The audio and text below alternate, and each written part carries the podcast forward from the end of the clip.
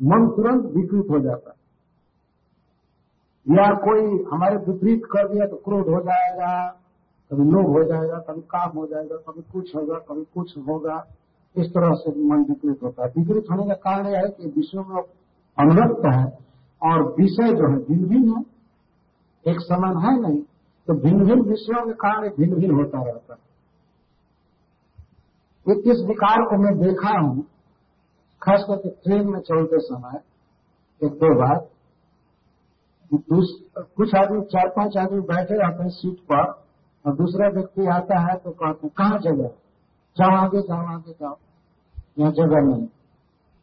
और तब तक तो कोई दूसरा व्यक्ति आ गया जो परिचित था तो उसे कहता है, वही मन, आई आई आई बैठिए तो वो कहता नहीं नहीं, जगह नहीं। नहीं काफ़ी जगह बहुत लोग बैठ देखिए मन का विकृत हो रहा पहले दूसरा विषय मिला था, जिसको अपना नहीं मानता था, और अब अपना विषय मिल गया। तो सात आदमी के दस आदमी ही बचा देगा यह मन इस तरह विकृत होता रहता है, क्योंकि यह विषय से उपरक्त है। और विषयों में उपरक्त क्यों है? क्यों विषयों में उपरक्त है? क्योंकि गुण प्रवाह। ये हमेशा विषयों में जाता ही रहता है, जाता ही रहता है, उनका संग करता है, इसमें उपरक्त हो जाता है। अच्छा विषयों में क्यों उपरक्त होता है गुण प्रवाह विषयों में क्यों भागता है क्योंकि षोडशात्मा है। मैं एक प्रश्न उठता है कि भाई विषय में तो इंद्रिया जाती है, देह जाता है, मन क्या करता है इसमें? तो इसको जब जी करें कि यही तो आत्मा है षोडश में। षोडश मतलब दस इंद्रिया इस शरीर में दस इंद्रिया हैं। पाँच ज्ञानेन्द्रिया और पाँच कर्म इंद्रिया। और पाँच है महाभूत है। मिट्टी है जल है आकाश वायु, पंच, महाभूत। तो पंच, महाभूत और दस इंद्रिया है। पंद्रह हुए और एक है मन, सोलह। तो ये सोलह के दल में यही मालिक है। यही प्रेरक। इसको स्वर्ग साधना कहते हैं। सोलह का प्रेरित है जैसे आत्मा मतलब भगवान, वो सबको प्रेरित करते हैं मत स्मृति सर्व जन्म को हनम तो उनको आत्मा कहते हैं, परमात्मा कहते हैं। तो इन सोलह पदार्थों का यही आत्मा बना हुआ है, यही मालिक है, यही ले जाता है कहीं। इंद्रियों को या शरीर को यही ले जाता है। अगर ये न जाए तो इंद्रिय जाएँगे। इस तरह से गुण प्रवाह में घूमता रहता है। विभ्रत प्रथम नाम अभिरूप भेदम अंतर बहिष्कम से पूरे स्तमोती यही बहुत बहुत नाम और रूप के भेद से विषयों में भागता रहता है और आत्मा के लिए पूरे स्तनों की विविध शरीरों को यही बनाता है और शरीरों द्वारा आत्मा को यही विविध विषयों में भटकाता रहता है। तो कभी अंत, कभी बहिष्ठ अंत मतलब कभी बहुत अच्छा शरीर मिलता है और कभी बाहरी मतलब निकृष्ट शरीर मिलता है आत्मा। यह मन ही मुख्य कारण है। इसीलिए शास्त्र कहता है कि मनुष्य को मन का कहना नहीं करना चाहिए। गुरु कहने का यही मतलब होता है। अब तक हम मन के अनुसार कर रहे थे, अब नहीं करेंगे। और दीक्षा का वास्तव में यही मतलब होता है। तत्कर्म संकल्प विकल्प कम मनु बुधे निरिंध्या का भय गुरु का मतलब यह होता है कि अब ये गुरु स्वीकार करता है कि इतना दिन मैं अपने मन के अनुसार किया और अब आपके अनुसार करूँगा। बस। हो गया। और यदि मनुष्य गुरु के अनुसार करे और गुरु रियली यदि भगवान के अनुसार, शास्त्र के अनुसार करे तो सारा काम ठीक हो गया। यदि मान लीजिए किसी ने स्वीकार किया गुरु तो मैं अब गुरु के अनुसार करूँगा। और गुरु किसके अनुसार कर रहा है? अपने मन के अनुसार। तब तो टोटल मिलाकर वही घूम करके बात आ गुरु का कर्तव्य है कि वह शास्त्र के अनुसार चले अपने गुरु के अनुसार चले, और अंततः फाइनल गुरु जो है वो शास्त्र के अनुसार है। तो शास्त्र ही असली गाइड है। शास्त्र के अनुसार ही चलना है। शास्त्र को जज करते हैं गुरु और साधु। साधु शास्त्र गुरु, तीन कहा जाता है। तो वास्तव में दो जो है, वो इंफीरियर प्रमाण है। वास्तविक प्रमाण है शास्त्र। तो शास्त्र को जज करते हैं गुरु और साधु। मिल करके कि शास्त्र की उक्ति देश काल के अनुसार इस समय यह ठीक है। तो शास्त्र के अनुसार ये चलते हैं और शास्त्र के अनुसार चलने का मतलब है भगवान की इच्छा के अनुसार चलना, क्योंकि शास्त्र भगवान की इच्छा है। तो इस तरह से मन की के अनुसार नहीं चलना। तो यही मन विविध शरीर की प्राप्ति कराता है। मरते समय जैसे शरीर के बारे में सोचेगा, वही शरीर मिलेगा। देवता को भोग और देवताओं के शरीर को सोचेगा तो वो मिलेंगे, वो शरीर मिलेगा। और निकृष्ट शरीर सोचेगा तो वो शरीर मिलेगा। इस तरह से ये यही विविध शरीर पनोती विस्तार करता है। और इसके साथ ही साथ जो आत्मा को अनुभव होता है सुख दुख आदि का, ये मन कराता है। सुख, सुखम दुखम व्यतिरिक्तम स तीव्रम कालोपन्नम फलमा विनक्ति। आलिंग माया रचतांतरात्मा स्वदेहीनम संसत चक्रकूट। मैं थोड़ा समय ज़्यादा ले रहा हूँ क्योंकि मैं सोचता हूँ कि सारी कथा पूरी करूँ साथी के अंदर। भावातली आदि सबका इसीलिए लगभग साढ़े सात में बंद करूँगा। कोई ऑब्जेक्शन तो नहीं है। आप? मैं नहीं कहूँगा तो छूट जाएगा। तब और पंद्रह मिनट इस आत्मा, इस मन को जब भरत जी कह रहे संस्कृति चक्र कूट। कूट का अर्थ होता है छल, जैसे कूटनीति। कूटनीति का मतलब छल नीति। कूट का अर्थ होता है छिपा हुआ, बाहर से कुछ और, भीतर से कुछ और से कूट कहते और इस तरह के कायदा कानून जो अपनाता है उसको कहते हैं कूटनीति जानने वाला कूटनीति तो संस्कृति चक्रकूट है, यह मन जो है, आत्मा को जन्म मरण में छलता है, रखे रहता संस्कृति मतलब जन्म मरण। जन्म मरण का चक्र है, उसी में लगाए रखना चाहता है। मन जानता है कि जिस दिन ये मुक्त हुआ, उस दिन मैं गया। इसलिए मन चाहता है कि कभी मुक्त न होने पाए, कभी भक्त न होने पाए। ये मन चाहता है। तो इसको संस्कृति चक्र कूट कहते हैं। यहाँ कूट का सीधे सीधे स्वामी लिखते हैं, ग्राम कूटक। किसी गाँव में या किसी शहर के मोहल्ले में कुछ ऐसे लोग रहते हैं जो किसी का नुकसान करने पर ही पड़े रहते हैं, झगड़ा लगाते हैं, खास करके उसको कुटनी बुढ़िया या कुटक कहते हैं। कुछ ऐसी बात कहना कि झगड़ा लगे। और उसको हम धोखे में डाल लें उसका नुकसान कर जैसे मन खरा जिसको ग्राम कूटक कह। दो आदमी में बन रहा है, झगड़ा लगाते हैं। चल का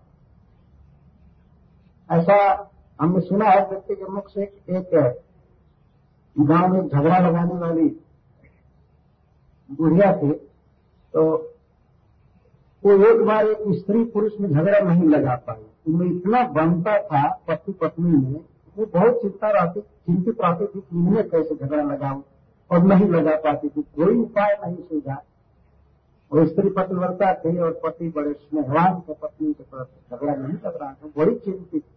सब जगह झगड़ा लगा थी और इनमें नहीं लग। तो उपाय सोचे और दिन कही।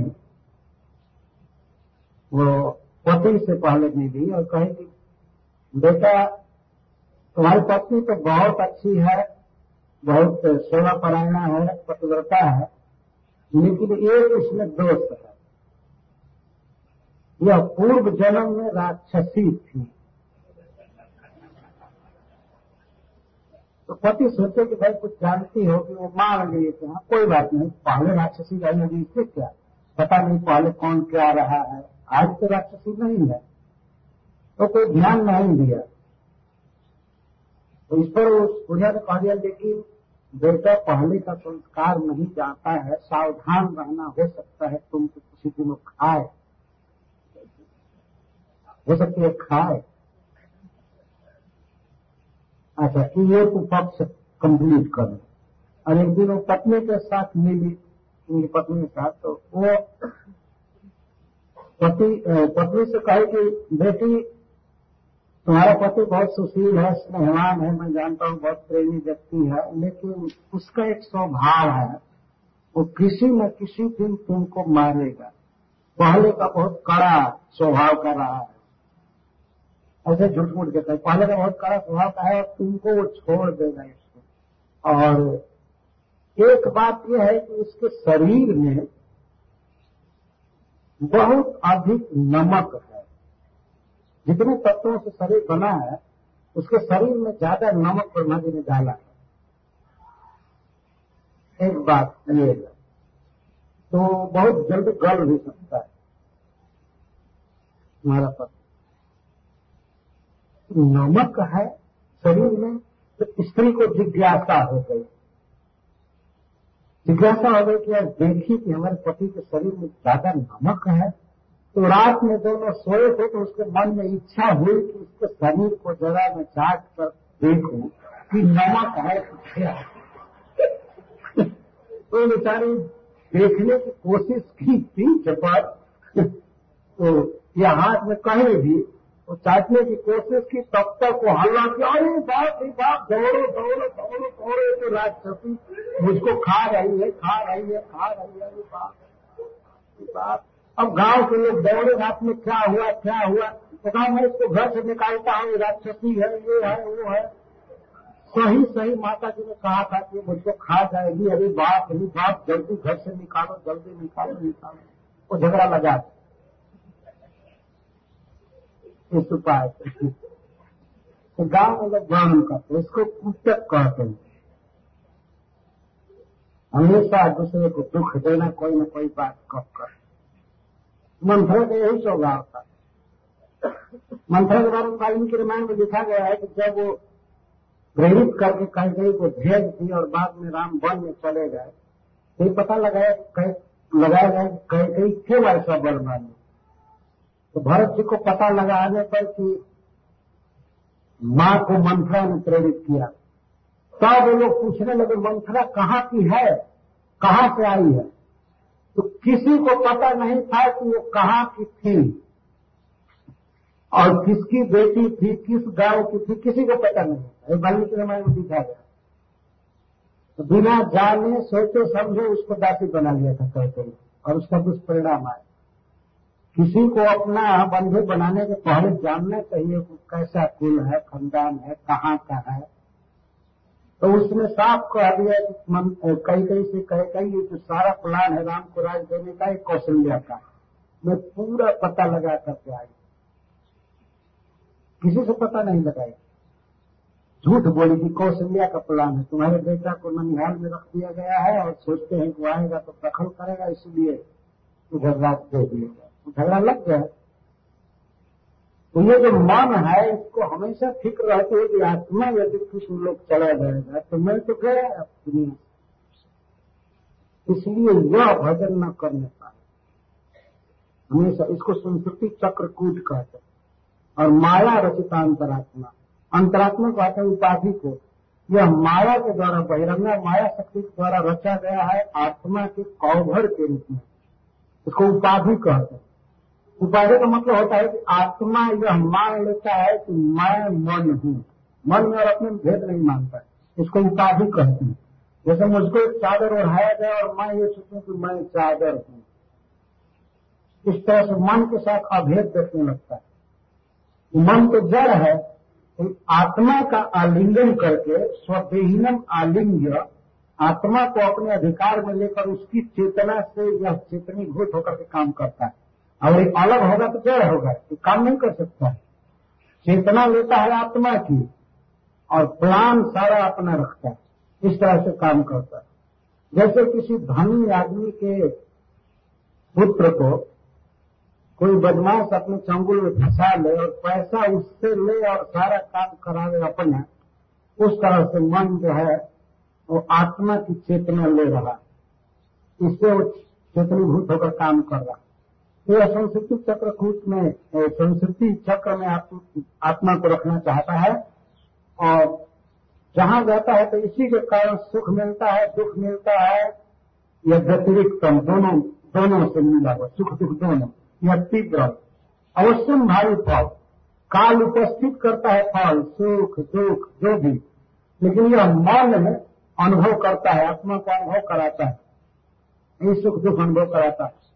कि माया ये आत्मा को अपने आलिंगन में ले लिया। स्वदेहिनम अपने देह को, आत्मा को, उसको फंसाए रखता तावान अयम व्यवहार सदा ही क्षेत्र के साक्ष्य भौतिक सूक्ष्म तस्मान मनोलिंग, मदोगदन के गुणा गुण से परावर्त तब तक यह व्यवहार सदा आत्मा के सामने प्रकट रहता है। जीव को भोगना पड़ता है। मन की करतूत आत्मा को भोगनी पड़ती है। तब तक, जब तक यह व्यवहार प्रकट रहता है। और कब तक प्रकट रहता है? तब तक यह प्रकट रहता है? तावा नयन व्यवहार सदा ही सदा प्रकट रहता है, क्षेत्र के साथ साथ, क्षेत्र के कहते हैं जीव को। करता है गलती मन, लेकिन क्षेत्रज्ञ को भोगना पड़ता है, क्षेत्रज्ञ मतलब आत्मा को। और यह व्यवहार उसके सामने प्रकट रहता है, अस्थिर या सूक्ष्म। जब ये सोता है तो वह सूक्ष्म रहता है, सपना में। और जागृत में बिल्कुल प्रकट रहता है। जब बच्चा रहता है आदमी, उस समय भी व्यवहार जो किया है, कर्म फल किया है, वो रहता है, लेकिन सुप्त रहता है। जवान होते ही वो उभर आता है। ये सदा रहता है जीव के साथ। इसलिए तस्मात मनोलिंगम मदो बदन से गुणा गुणत्व से परावरत इस मन को ही विद्वान लोग कहते हैं यह जीव के माया बंधन का और माया के खोलने का दोनों का यही कारण लेकिन एक खुशी की बात है कि यही माया से खोल भी सकता है। गुणा गुणत्व से परावरस्य गुणत्व और अगुणत्व का यही कारण है। जीव माया में बंधा हुआ है मन के कारण और खुलेगा मन के कारण। यही खोलेगा। कब खोलेगा इसको बता रहे हैं, बड़ा सैद्धांतिक श्लोक है। गुणानुरक्तम देखना है जंतु। जब यह प्रकृति के गुणों में, पदार्थों में अनुरक्त होता है, तब व्यसनाय, जीव के दुख का कारण हो जाता है। लेकिन क्षेमा या नैर्गुण मथो मन लेकिन जब नैर्गुण प्रकृति से परे, भगवान के रूप आदि का जब चिंतन करता है मन, तब क्षमाय, यही आत्मा का हित करने वाला हो जाता है। जो भक्ति कर रहे भागवत में आए हैं, वो भी मन के कारण आए हैं। और जो पाप करते हैं, वो भी अपने मन के कारण करते हैं। तो मन मुक्त भी करता है, लेकिन यह आत्मा के विवेक पर निर्भर करता है। कि मन को भगवान की तरफ़ लगाएगा, तब मन हित करेगा। और विषय में लगाएगा तो अहित कर देगा। ऐसा मन है। तो अपने मन को हमेशा समझाना चाहिए। भजो रे मन श्री नंद नंदना अभय चरणार्थी करे मन की बहुत शिक्षा है। रघुनाथ गोस्वामी ने मन शिक्षा लिखा। मन को उपदेश। इसको लगाना चाहिए। भगवान की तरफ़ अगर लग जाएगा तो इतना बलवान है कि फिर आपको इधर खींचने का घर नहीं जाने देगा। कभी कभी लोग बुलाते हैं घर के लोग आओ आओ तो कहते हमारा मन नहीं करता है। मन ठीक गया मंदिर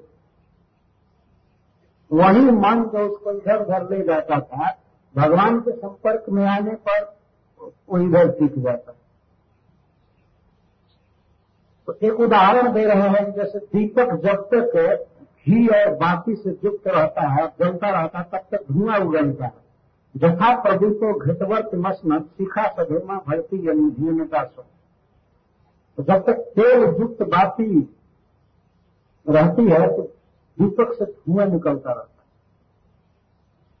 है। लेकिन जब तेल समाप्त हो जाता है और बाती भी समाप्त हो जाती है, तब वह अपने स्वरूप में लीन होता है। लीन का मतलब पंच तत्व में जो उसका स्वरूप है उस रूप में हो जाता है। अच्छा इसका अर्थ ये है कि मान लो कोई दीपक है, और यदि वह घी और बाती से जल रहा है, बाती समझते हैं? तो कपड़े का लंबा तेल में तो वो धुआँ उगलता है। लेकिन वही दीपक यदि सोना को खाने के लिए दिया जाए, दीपक का है अग्नि से। अगर अग्नि घी युक्त बाती को जलाएगा तो धुआँ निकलेगा अग्नि से। लेकिन वही अग्नि यदि सोना के पिंड को जलाएगा, तप्त कांचन, सोना को तो आग में से धुआँ नहीं निकलता है, बल्कि दीप्ति दीप्ति निकलती है पीत वर्ण की दीप्ति निकलती है। तो उसी तरह से मन जब विषयों को पकड़ता है, देखता है, सुनता है, खाता है तो इसकी मलिन बेटियाँ उत्पन्न होती है। राग रोष, क्रोध, संसार के तरफ़ लेकिन जब ही इसको हम भगवान का रूप देते हैं, भगवान का नाम, गुण, तब यह बिल्कुल स्वच्छ वृत्ति में आ जाता है। तो पदम तथा गुण कर्मानुबद्धम वृत्ति मनोश्रय तत्व तो जब गुण कर्मानुबद्ध रहता है, प्रकृति के पदार्थों को भोगता है, तब तक वृत्ति श्रयत है। संसारिक वृत्ति में, वृत्ति मतलब वही आगे कल वृत्ति का वर्णन किया जाएगा। वृत्ति का क्या मतलब होता है? तो सांसारिक वृत्तियों में रहता है।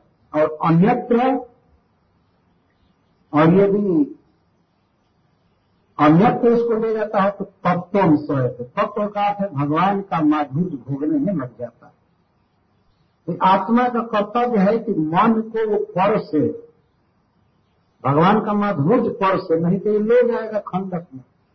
ये गर्त में ले जाएगा बहुत बलवान है, इसको कुछ चाहिए। तो मन को भगवान का माधुर्य देना चाहिए। भगवान का रूप, नाम, गुण, लीला, ऐसे वातावरण में रखना चाहिए कि मन लगा रहे। यदि नहीं लगा रहेगा कृष्ण में तो खींच कर ले जाएँगे दूसरे तरफ़ और इधर यदि आप लगा देंगे तो आपको खींच करके लाएगा इधर आत्मा को भी खींच लाएगा, घसीट लाएगा। चलो तो मन ही कारण है। इस तरह से व्यवहार में बता रहे हैं। व्यवहार में तुम अपने को मान रहे हो, मैं राजा हूँ, ये प्रजा है, ये है, वो है सब मन के कारण। तो मन को, अब यहाँ पर सिद्धांत बता रहे हैं कि मन से अगर तुम अपने को सोचोगे, मैं राजा हूँ, मैं भोगी हूँ, मैं सुखी हूँ, मुझे ये चाहिए, वो चाहिए तो तुम्हारा हित होगा।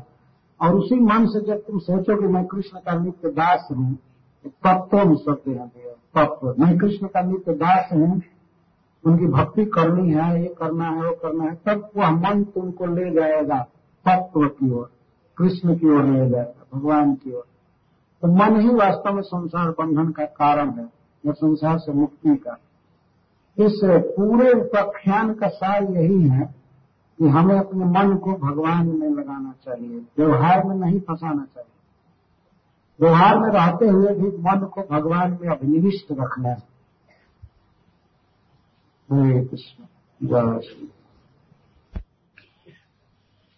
तो इसके पहले यह वर्णन हुआ था कि मन जब संसारिक विषयों का सेवन करता है तो यह मलिन हो जाता है।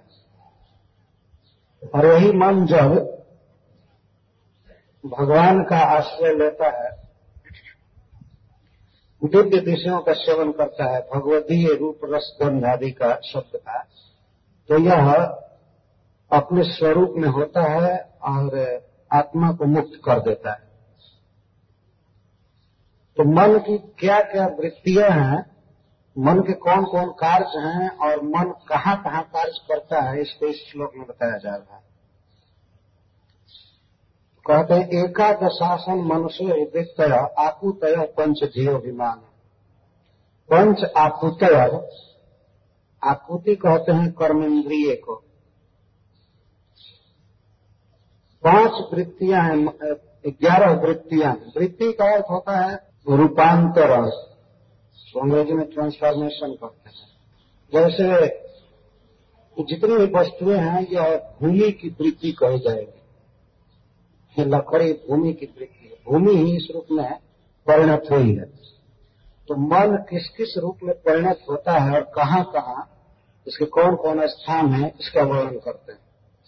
तो पंच आकुतय और पंच भी पाँच पाँच दस पाँच ज्ञानेन्द्रियों के जो विषय हैं, उनको धीय कहते हैं। धी मन बुद्धि, मन ज्ञान और पाँच हैं।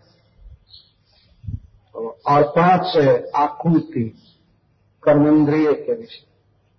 कर्मेंद्रिया और एक अभिमान, अहंकार। ये ग्यारह मन के विषय है। मन इस रूप में कार्य करता है। मैं काम कर रहा हूँ। पाँच प्रकार से मानता है। मैं चल रहा हूँ, मैं हाथ से काम कर रहा हूँ, या मैं पसराव कर रहा हूँ, पेशाब कर रहा हूँ, शौच कर रहा हूँ, या मैं बोल रहा हूँ। ये पाँच प्रकार से, ये इसके मन के कार्य हैं। मन सोचता है कि मैं कर रहा हूँ और मैं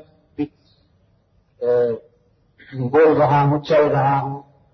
और इसी तरह से मन कि ये वृत्ति है कि मैं देख रहा हूँ, मैं सुन रहा हूँ, मैं रस का अनुभव कर रहा हूँ, मैं स्पर्श का अनुभव कर रहा हूँ, मैं गंध ले रहा हूँ। तो पाँच प्रकार से यह कार्य करता है।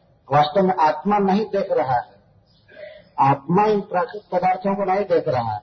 और न वो काम कर रहा है, न वो पेशाब कर रहा है, न वो कुछ कर रहा है। ये करता है मन। ये मन का कार्य। है तो पाँच प्रकार से वो ज्ञान प्राप्त करता है। ये पाँच धिय और पंच आकृत और एक अहंकार। मन मानता है कि मैं यह हूँ। आत्मा वास्तव में नहीं मान रहा है कि मैं देह हूँ, ये हूँ, वो हूँ। वास्तव में मन मानता है कि मैं काला हूँ, या मैं गोरा हूँ, मैं धनी हूँ, मैं बम्बई वाला हूँ, या यहाँ वाला हूँ, वहाँ वाला हूँ।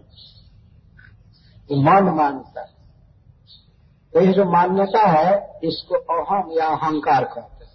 तो यह एक है, और पाँच कर्मेंद्रिया, कर्मेंद्रियों का कार्य और ज्ञानेन्द्रियों का कार्य, उनके द्वारा मन ही काम करता है। इसलिए उनको भी मन का कार्य कहा गया है। ज्ञानेन्द्रियों का जो कार्य है, उसको भी मन करता है और कर्मेंद्रियों का। तो पाँच पाँच, दस और एक ग्यारह एकादशासन मनुष्य हित आकुच आकुत पंच धियोभिमान ये ग्यारह मन की वृत्तियाँ, मन इस तरह कार्य करता है। अच्छा और मन के भूमि, फ़ील्ड मतलब विषय कौन कौन है? या तो इसका कार्य है चलना, बोलना, खाना, पीना, अपने को कुछ मानना। ये ग्यारह प्रकार के इसके कार्य कहाँ कार्य करता है ये? जैसे मान लीजिए कोई आदमी बहुत बहुत काम करने जानता हो, लेकिन सबसे पहले उसको कोई ऑफ़िस चाहिए, कुर्सी चाहिए, भूमि चाहिए जहाँ वो करेगा। है ना? तो ग्यारह प्रकार के इसके कार्य हैं और ग्यारह इसके आसन। ग्यारह फ़ील्ड है, भूमि, बहुवचन में कह रहे हैं। वो भी देखिए है। मात्राणी कर्माणी पूरम चतासन बदंत है एकादश वीर भूमि। वीर रहोगा तो मैं वास्तव में वीर हो, समझ जाओ कि मैं क्या कह रहा हूँ।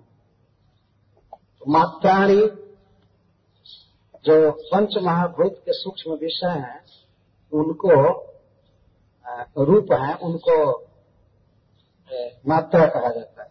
जैसे आकाश की मात्रा है शब्द। शब्द ही मूल चीज़ है। शब्द से आकाश की उत्पत्ति हुई है। आकाश से शब्द नहीं निकलता है। आपको सुनकर आश्चर्य होगा कि शब्द से आकाश की उत्पत्ति हुई। शब्द से आकाश निकला है और गंध से भूमि की सृष्टि हुई है। रस से जल की सृष्टि हुई है और रूप से अग्नि की सृष्टि हुई है। और क्या? स्पर्श से वायु की सृष्टि तो ये मात्रा कहा जाता है। मात्रा का अर्थ है असली चीज़। तो पाँच मात्राएँ हैं। मात्राणी मतलब इंद्रियों के जो विषय है, भूमि है। मन काम करता है। मान लीजिए नासिका के द्वारा वो काम कर रहा है। सोचता है, मैं सूंघता हूँ, लेकिन क्या सूंघेगा? नासिका के विषय को सूंघेगा। जो विषय है, वही है। भूमि। और यह बहुत प्रकार की भूमि है। अनेक पुष्प हैं, दुर्गंधित वस्तुएँ हैं, नाना प्रकार की गंध दुनिया में फैली हुई है। ये भूमि है इसके लिए, यही काम करते हैं सूंघता है। तो सूंघना ये हो गया इसका कार्य, और क्या सूंघ रहा है, ये हो गई भूमि। तो पाँच प्रकार के ज्ञानेन्द्रियों के जो विषय है, वही है इसके लिए भूमि। और कर्माणी और कर्म, कर्मेंद्रियों के जो पाँच विषय हैं, जहाँ काम करता है, वो है आगे गिनाया गया है। कर्मेंद्रियों के फ़ील्ड हैं। जैसे पैर, या चलना, गति कहते हैं। आगे गिनाया गया अर्थ की गति। और पूरम और एक है नगर। पूर्व हमेशा इस शरीर को नगर कहा गया है। इसी में जीव रह रहा है। पूरी में शयन करता है, इसी से इसको पुरुष कहते हैं। पुरुषो शयनम करो कि पुरुष है। जो पूरी में शयन करे, इसको और ऐसा सो गया है कि पूरी में और अपने में भेद नहीं देख रहा है ऐसा अहंकार रूपे में से मैं ही यह देह हूँ, ऐसा मानकर सो रहा है। और सोना इसलिए कहते हैं कि यह भूला हुआ है अपने को। जैसे आदमी सो जाता है तो भूल जाता है अपने को, वैसे ही शरीर में जीव सो गया है। सो गया मतलब शरीर को ही मैं मान